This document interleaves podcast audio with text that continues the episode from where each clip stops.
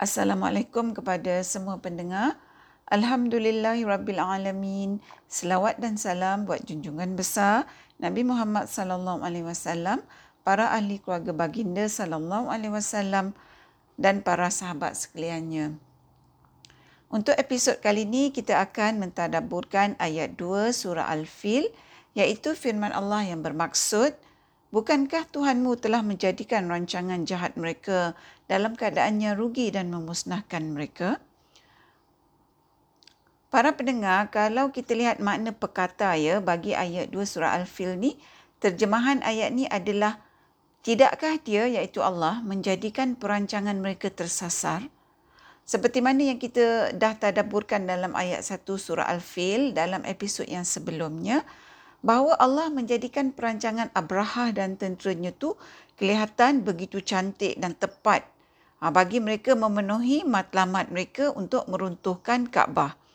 Tapi dalam ayat 2 surah Al-Fil ni Allah bagi tahu kita bahawa Allah menjadikan perancangan jahat Abraha dan tenteranya tu ha, yang mereka tu semua sangkakan adalah merupakan satu perancangan yang hebat dan tepat adalah sebenarnya merupakan satu perancangan yang tersasar dari matlamat mereka. Kalau kita fikirkan ya para pendengar, ha, perjalanan yang jauh yang ditempuhi oleh Abraha dan tenteranya ha, yang menaiki gajah tu sudah tentulah disertakan dengan cabaran-cabaran yang banyak.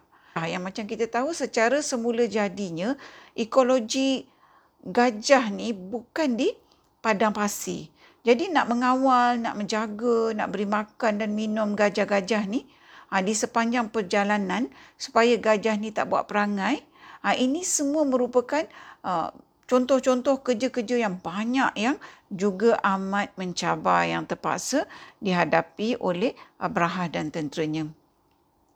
Oleh itu para pendengar kita boleh bayangkanlah kesusahan yang dilalui oleh Abraha dan tenteranya dalam usaha mereka tu nak pergi ke Mekah dan nak runtuhkan Kaabah.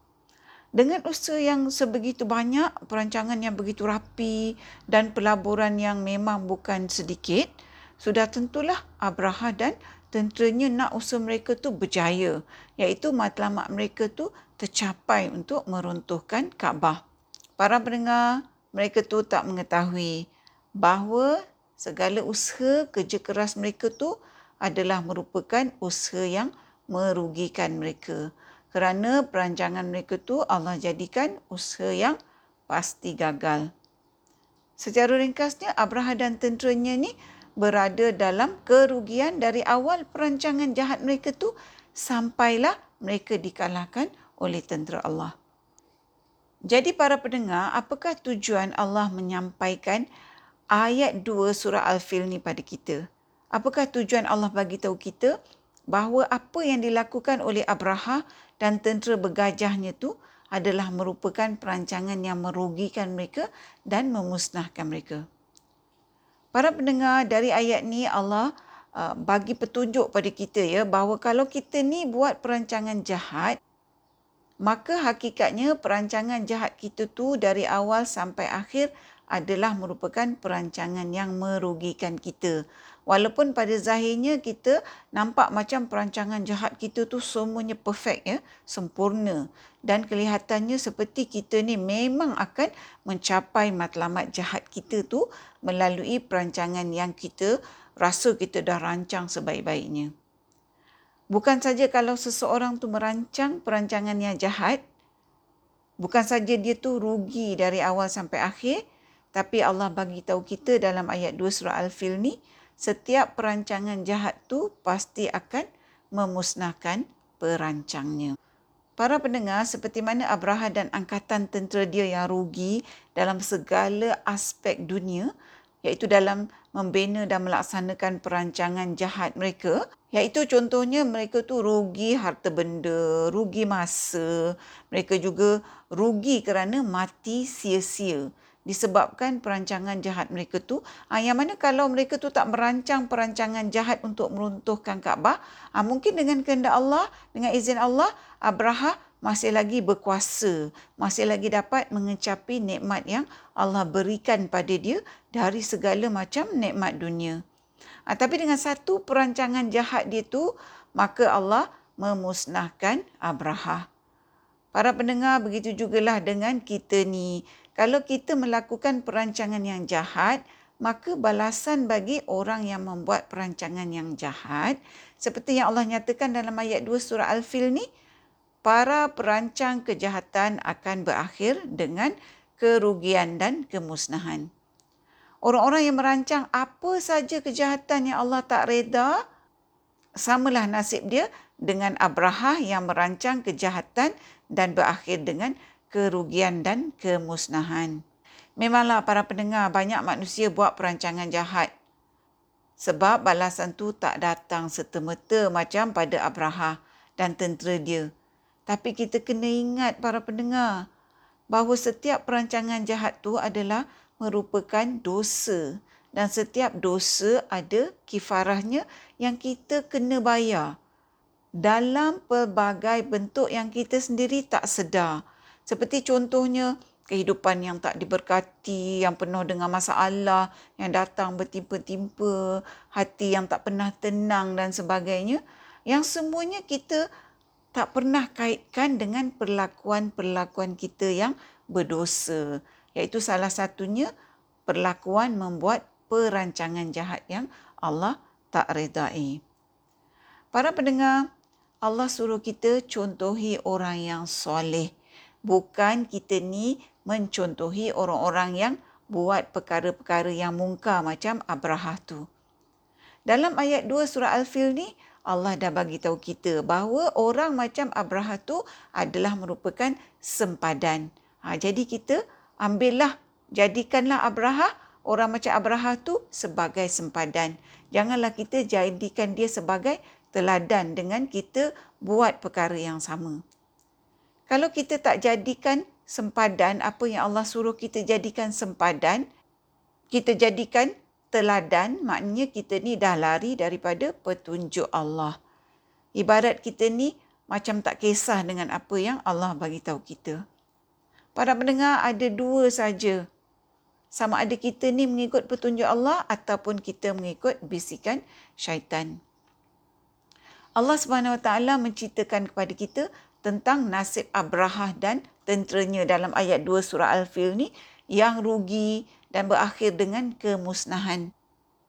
Kerana hakikatnya dalam kehidupan manusia hinggalah ke akhir zaman akan berlakulah perancangan-perancangan jahat oleh manusia dalam pelbagai bentuk. Manusia membuat uh, perancangan jahat uh, disebabkan mereka sakit hati.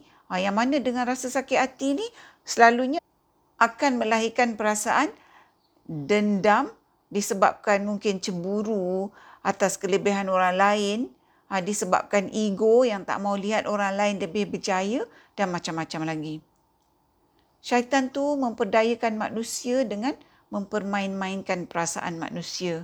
Dan syaitan tu selalu cuba menguasai hati manusia sampai manusia sanggup melakukan perancangan jahat terhadap orang lain. Ha, yang mana dalam uh, sebahagian keadaan sampai melibatkan perancangan jahat membunuh, memperkosa dan sebagainya. Kita kena ingat para pendengar tak kisahlah perancangan jahat tu kecil ataupun besar ianya tetap perancangan jahat. Dan ianya tetap merugikan dan akan berakhir dengan kemusnahan bagi perancangnya. Seperti mana yang Allah bagi tahu kita dalam ayat 2 surah Al-Fil ni. Jadi para pendengar kita sama-sama ambil petunjuk yang Allah berikan dalam ayat 2 surah Al-Fil ni yang kita boleh gunakan dalam kehidupan seharian kita. Kalau kita ni pernah buat perancangan jahat ataupun mungkin sedang buat perancangan jahat, maka kita bertaubatlah dan kita doakanlah kebaikan bagi orang yang kita pernah anaya disebabkan perancangan jahat kita. Mudah-mudahan Allah mengampunkan kita dan menyelamatkan kita daripada menjadi orang yang rugi dan musnah di dunia dan di akhirat disebabkan perancangan yang jahat yang kita buat yang Allah tak redai. Para pendengar yang dikasihi, setakat ini dahulu perkongsian kita buat kali ini. Mudah-mudahan Allah izinkan kita bertemu di episod yang seterusnya insya-Allah. Assalamualaikum. Sekiranya anda merasakan bahawa perkongsian tadabbur bersama Dr. H ini memberikan manfaat kepada anda, saya ingin mengajak anda untuk menyertai saya bergabung usaha menyemarakkan amalan tadabbur Quran dengan memanjangkan perkongsian ini kepada orang lain. Serta jangan lupa untuk tekan butang follow untuk mengikuti episod-episod yang seterusnya.